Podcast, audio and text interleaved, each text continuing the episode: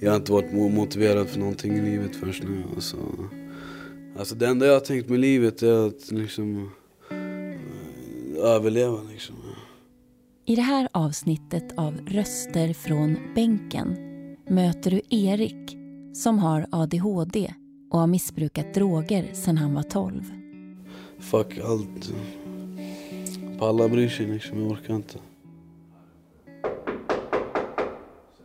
Just nu är drygt 40 ungdomar dömda till sluten ungdomsvård. 16-åriga Erik är en av dem. Vi kom på en tro på att en kraft större än vår egen kunde återge oss vårt förstånd. Alltså tillbaks. Det är så här uppgifter man har så här, man gör. Här på Statens institutionsstyrelses särskilda ungdomshem genomgår Erik ett program i 12 steg för att bryta sitt kriminella beteende och drogmissbruk. Så här har han poetgrej också. Här också. Man är skriva lite poet. Alltså. Jag vet inte. Ibland får jag få för mig idéerna. Men blomman är först inte ens påtänkt vid den tiden då den ligger under jorden. Inte just den blomman. Den kommer få gå igenom tuffa och hårda tider men speciellt inte förrän blomman blommat helt. Blomman har börjat utveckla sig och fått blad men en dag händer något han inte kunnat tänka sig. Röster från bänken, en poddserie från Unicef. Han har inte fått vatten på länge. Solen ligger, ligger på dag ut dag in. Han vet att en dag så kommer han vissna och försvinna. Men det bryr han sig inte i. Han krigar för att överleva fast han är maktlös. Det finns dagar som är tuffa, andra mindre, även för Blomman. Som går igenom samma kamp som vi. Det som skiljer oss åt är att vi kan förändra våra liv och välja våra liv. Kriga. I fem program lyssnar vi när barn berättar om mötet med samhällets vuxna. Det här är 16-åriga Eriks egna ord. Vem är Blomman? Blomman det är personen. Alltså. Vem är personen? Det är jag. Erik fick diagnosen ADHD som åttaåring och sedan dess har det varit medicinering, möten med skolan, socialen, polisen och en kamp för att hitta sin plats i samhället och mellan hans skilda föräldrar. De har bytt hela tiden alltså. Ibland har, de, ibland har inte morsan orkat, då fick jag flytta hem till farsan. Och när inte han orkade så skrev jag mig till morsan och sen inte hon, alltså så hela tiden. Och jag såg det nog som eh, att jag hade, jag var bara problem liksom. Innan Erik fick sin ADHD-diagnos och medicin ville han förstå vad som gjorde att han inte kunde hålla sig lugn och hela tiden hamnade i problem. Jag kommer ihåg en gång när, eh, jag vet inte vad jag hade gjort, jag hade gjort någonting. Hon sa, du jag kom hem och så sa hon det, att inte hon, jag, hon pallar inte med mig längre morsan alltså. Så frågade jag varför, vad har jag gjort för någonting? Tag, så hon sa eh, att ingen ville ha mig och Farsan kan inte ta hand om mig för han orkar inte. Morsan, nu orkar inte jag heller. Och så, så, så kolla att det finns inget ställe du kan komma till eller något sånt där. Men jag såg nog, jag tänkte nog också, alltså undra vad det var för fel egentligen. För jag såg egentligen inte vad jag gjorde för fel. Det ser jag inte fortfarande när, när jag inte har medicin. Så jag hinner inte se, jag vet inte vad jag gör för fel, jag vet inte. Det, jag vet inte, jag skärmar av allting på något sätt. Och ser ingenting, det är bara svart allting. Liksom. Barn med ADHD löper upp till nio gånger högre risk att hamna i kriminalitet om de inte får rätt stöd. Men jag har alltid fått hört vet, att alltså, min, alltså, jag kan inte skylla på min ADHD. Det är jag, det är jag, det är jag. Alltså, det är, det är jag som bestämmer vad jag ska göra, när jag ska sitta, när jag ska stå, när jag ska göra det och det och det och det. Och så där. Jag väljer vad jag vill göra för någonting. Men när jag inte har medicin, jag vet inte vad jag gör för någonting. Alltså jag kan inte sitta still och säga någon att jag ska göra det, då, då, det går inte alltså.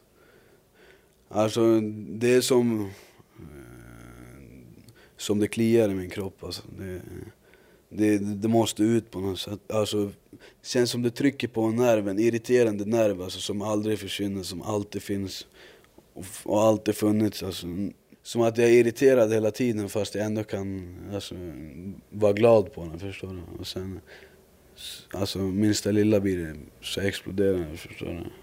Och så, har det- så har det sett ut hela tiden. Alltså. 2006 är Erik åtta år. Han slår en lärare.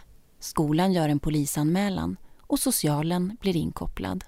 Så då fick jag gå dit, kommer jag ihåg. Så jag var åtta tror jag. Sen 2007 då vart jag... Det står i alla fall i pappren att ja, då var jag känd hos socialen. Och jag hade många, många saker som stod på listan och sådär. Vad jag hade gjort och vad jag var anmäld för. Och, ja. Hur var det för dig då? Jag började känna mig annorlunda. Vad fan, han går ju bara äldre och så kommer jag åtta år liksom. Alltså det kändes som att, vad fan, hela tiden någonting alltså. Möten, möten, möten, möten, möten, möten. Och samtidigt göra utredning och alltså nästan varje dag med någonting. Och, Man gör en ADHD-utredning på Erik för att försöka hitta svar på varför han inte klarar av att kontrollera sina impulser. För Erik blir det en lång rad möten, vissa mer obegripliga än andra, med vuxna myndighetspersoner. med polisen eller med SOS eller med mm, utredarna och sådär med BUP och med skolan och rektorn och med, ja hela tiden någonting alltså. Men upplevde du det hjälpte dig med de här mötena och polisen? Och... Vet du det, min nav till exempel när jag sitter och gör massa jävla papper och om jag ska gå om skolan och om jag ska eller om utredningen och jag åker och träffar läkare om utredningen. Och oftast vart jag kastade sönder, alltså gjorde sönder papperna och fick om det eller gick ut därifrån och sparkade sönder någonting eller sprang därifrån och skrek eller där tänkte jag, jag tänkte nog bara fan fuck det här alltså. Det vart bara värre alltså. Det vart svart alltså. Jag avskärmade allting för jag orkar inte mer tänka på det där. Jag ville bara softa, vara som alla andra liksom. Fan inte behöva åka på möte istället för att ja, träffa myndigheter istället för att vara med kompisar och hitta på roliga grejer. Åka bada eller cykla eller bygga kojor eller vad fan. Ja, sådär. Han eh, tänker inte alls, han gör vad han vill. Han tänker inte alls speciellt när det slår slint. Han tänker inte alls bara impulsivt. Han tänker inte alls lever destruktivt. Ja, det är en person som mig. Lever man som mig kan livet falla. Att leva som mig är inte bra, men det vet vi alla. Det vet vi alla. Det vet vi alla. Ute i friheten då lever han rövare Bär på mycket sorg, görs knarket dövare Han som aldrig följer någon lag Han som torskar om något våld och något slag Han som torskar vid ett tillslag Eller för några rader narkotikainnehav han som sitter i en TBT på väg till nästa intag den personen jag pratar om är en person som jag En sån som mig En sån som jag En sån som mig En sån som jag En sån som mig Hej! Den där! Vad är den då? Det är min, den egna alltså. En av dem. Alla kommer på Källsa impuls. Det bara kommer helt plötsligt bara flödar det. Så fick du en utredning och så kom de fram till att du hade ADHD. Ja. Hur var det för dig? Ja, alltså jag tror att det var skönt ändå att få veta att ja, men det är det här som var problemet, för innan har jag inte vetat det. Alltså. Alltså, alla säger att det är fel på mig, alla säger att Ja, det, jag är bara problem och man ska inte göra som jag, och vara som jag och ja, typ en jävla ung jävel liksom. Fan alltså, kan inte vara som alla andra eller sådär liksom. Och det kändes som eh, det var bara något fel på mig liksom. Jag visste inte vad det var. Sen när jag fick ADHD på pappret och sådär så, så förstod jag att ja, men det är det som är bakom det. Nu vet jag vad jag är, jag har ADHD. Men sen efter det så fick jag bara höra att jag ska inte skylla på att jag har ADHD liksom. Det är ingen ursäkt att du har ADHD. När ADHD-diagnosen är fastställd får Erik också mediciner. En färsk studie visar att det är drygt tre gånger högre risk att hamna i drogmissbruk för ungdomar med ADHD än för dem utan diagnos. Erik börjar förutom med medicinerna att använda droger som 12-åring och lever ett kriminellt liv. Cannabis, spice, eh, ecstasy, eh, svamp, eh, chack, metamfetamin, lyrika, tramadol. Alla möjliga, alltså, allt du kan tänka dig. Alltså. Är det inte det ena eller det andra liksom? Så har det sett ut hela tiden, alltså, sen jag var 12 år. Eriks föräldrar anmäler honom till socialen då de förstår att han tar droger. Alltså i början där, då försökte de, de vart arga. De, de, eh, ja, ska det bli en pundare? Eller, ska det bli så? Eller, och jag håller på sådär. Ehm, men jag sket i det och så fortsatte jag. Sen eh, när jag var 14, i början av vintern så kommer de hem till mig och sätter sig vid bordet. Jag fattar ingenting. Vet jag. Det är socialen som sätter sig vid köksbordet och ger Erik två alternativ. Att frivilligt gå med på en behandling för sitt missbruk eller omhändertas med hjälp av lagen om vård av barn, LVU. Är jag frivillig där, då, alltså, det är enklare att komma därifrån, det är enklare att prata med dem, man får mer permissioner. Så jag såg det, ja men fan, fuck det, det är bara någon månad alltså. Men eh, jag stannade där i fan sju månader alltså. Efter sju månader var det återigen en kort period i frihet för Erik. Sen hamnade han på ett nytt behandlingshem. Men där tog Erik droger, eller kickade, som han själv kallar det. Alltså jag har alltid, alltid alltså kickat och grejer där borta och käkat massa grejer och skit vet. Samtidigt, samtidigt som Ja, du var som på behandling. där, alltså. alltså på det första stället och andra stället också. va. Alltså båda, alltså fejka urinproven med, alltså, Hur då? Berätta. alltså det är ingenting att dölja. Alltså, det finns droger på alla ställen man är. Alltså vill man ta in droger så tar man in drogerna. Alltså det spelar ingen roll, det är klart jag kan berätta det. Alltså, det är... Erik är alltså 14 år och är inskriven för sitt missbruk. Ja. Samtidigt kan han fortsätta ta droger. Hej! Ska vi fika eller?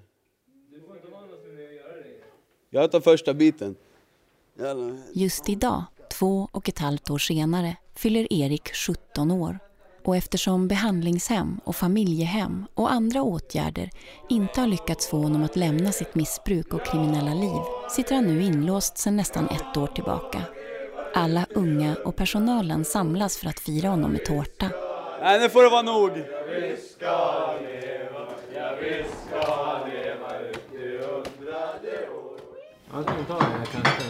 Det är första biten bara, jag svär.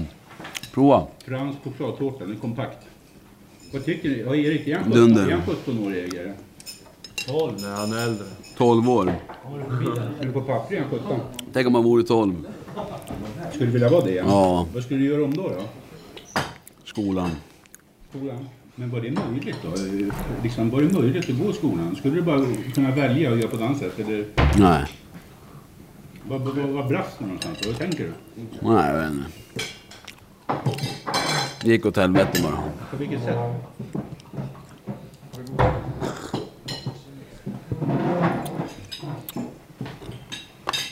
Jag vet inte. När jag var i skolan så, vad heter det, hade jag eget klassrum med en assistent. Och så helt plötsligt, det har alltid, det har alltid varit sådär när jag haft assistenter, de försvinner bara. Och sen, eh, alltså jag kommer bara dit en dag så är de borta. Har de slutat jobba, de har inte sagt någonting du vet. Så eh, där kände jag att, vad fan, jag skiter i det här alltså. Jag pallar inte. Pratade med SOS om det där och då fixade de en vaktmästare, fett schysst där, Kent heter han. Eh, jag diggar han som fan alltså. Men eh, alltså, han hade sitt, han hade sitt på sidan och så hade han mig samtidigt. Och, eh, Men du ville gå i vanlig klass? Ja, jag ville gå en vanlig klass. Jag kände att fan, jag vill inte bli behandlad som en jävla sär alltså. Jag ville vara som alla andra. Fan, ha samma, jag ville kunna gå och äta med de andra, jag- som jag inte fick göra. Jag fick inte vara i matsalen utan assistent. Hur var det? Vad tänkte du då? Var, varför ska jag vara där för? Men eh, jag drog ofta ut ändå, alltså, var med mina kompisar och gjorde ingenting, bara drev runt och levde om och sådär. Men vad gjorde skolan för att få dig till skolan igen? Jag fick den här assistenten igen, alltså jag fick en eh, ny assistent. Vad hade du behövt för hjälp? Vad, vad hade hjälpt dig tror du? Alltså så ska jag hjälpa, alltså egentligen, de ska egentligen hjälpa sådana som mig alltså, tidigt, eller vad, det är vad de säger. Du. Eh, jag drogs till eh, de som var som mig, utan, för jag kände att jag är inte som alla andra barn, så där, redan tidigt alltså. Jag varit behandlad dåligt på, på dagis också, det var väl också det som gjorde att jag skärmade av och Hur då? På vilket sätt var du behandlad dåligt på dagis? Nej men alltså du vet, jag, jag, var, vet, jag rymde därifrån och sprang därifrån mina vänner och dagisfröknarna tog stenhårt mina händer och slet mig och in i rum och slet tag i mig, lyfte upp mig och håller på sådär du vet. Du vet, allt som slet mig, ner mig på en stol eller slet upp mig, alltså tog hårda grepp vet. Jag, jag vet inte, där skärmar jag väl av att vart, fick ett hat mot så de som försöker bestämma och sådär. Mot dem som är vuxna eller? Ja, allmänt folk som försöker, eller säger till mig vad jag ska göra eller, eller eh, ta tag i mig eller du ska göra det. Jag tål inte det där alltså. Jag har aldrig känt mig fri alltså. Det, jag har alltid känt mig annorlunda. Alltså jag har alltid gjort fel. Men jag ser inte att jag har gjort fel. Sitter inlåst och eh, alltid alltså, haft assistenter och det vet alltså. Okej, det, det är en frihet i sig att vara ute sådär men alltså innerst inne, jag har aldrig, alltså, jag har aldrig fått vara fri, fri, förstår du? Så jag har aldrig fått vara liksom ett barn. Jag har aldrig kanske ens velat vara typ ett barn liksom. För jag passar inte in där alltså. Passar inte in hos eh, mina klasskamrater som eh, var normala barn eller vad man ska säga. Och passar inte in i vad samhället tycker är barn och så. Så jag, jag har väl aldrig fått vara barn. Alltså. Jag har väl varit... Fått blivit det när jag är blivit liksom. Den här kan du, den här vet du vilken det är. Du har hört Erik som diagnostiserades med ADHD som åttaåring.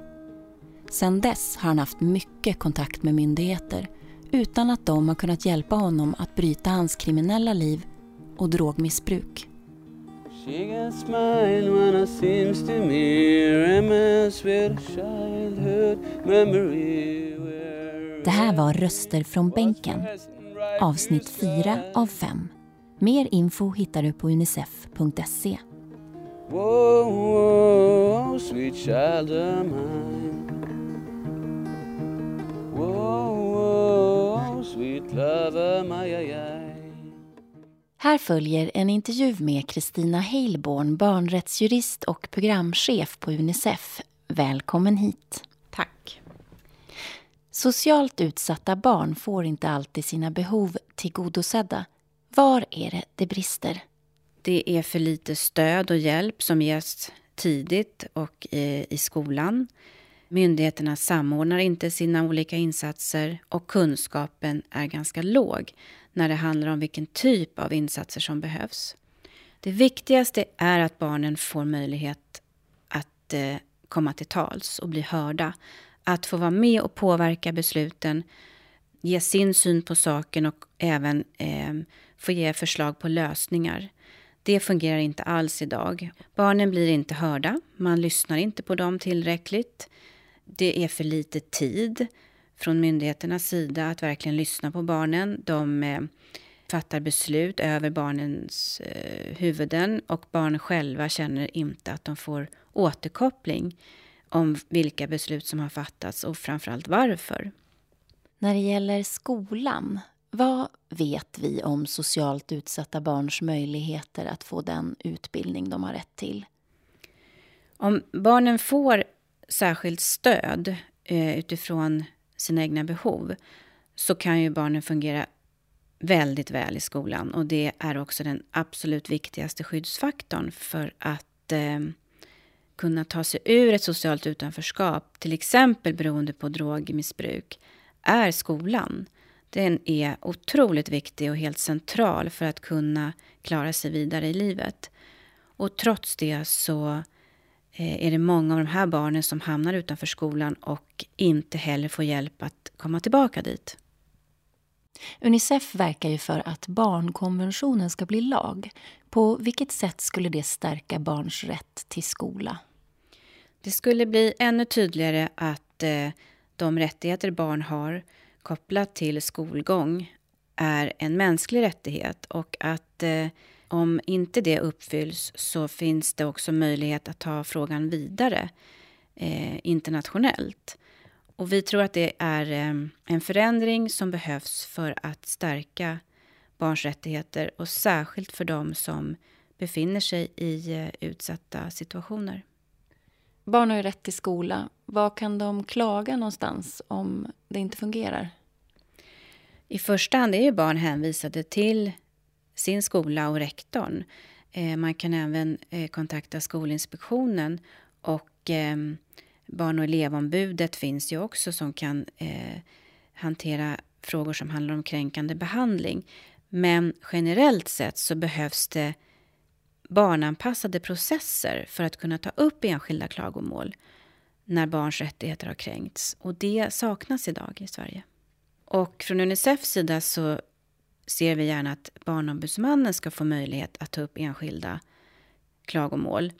Och att det även ska kunna vara möjligt att eh, ta upp en fråga i FNs barnrättskommitté i Genève om möjligheterna i Sverige är eh, uttömda, om man har gjort det man har kunnat för att få sin sak prövad här. Men det här förutsätter att eh, regeringen skriver på ett eh, tilläggsprotokoll som finns till barnkonventionen som handlar just om individuell klagorätt för barn. Stort tack Kristina Heilborn, programchef på Unicef och barnrättsjurist. Tack. I tidigare avsnitt har vi hört dig kommentera ensamkommande barn, barn med psykisk ohälsa och barn med erfarenheter av våld i familjen och deras rättigheter. Alla tidigare avsnitt hittar du i Unicefs poddflöde. Lyssna och dela dem gärna. Missa inte heller sista avsnittet av Röster från bänken där programledare Kristoffer Triumf ställer frågor till barnministern Åsa Regner. Jag som producerat heter Emma Janke och det här var en ljudbangproduktion för Unicef.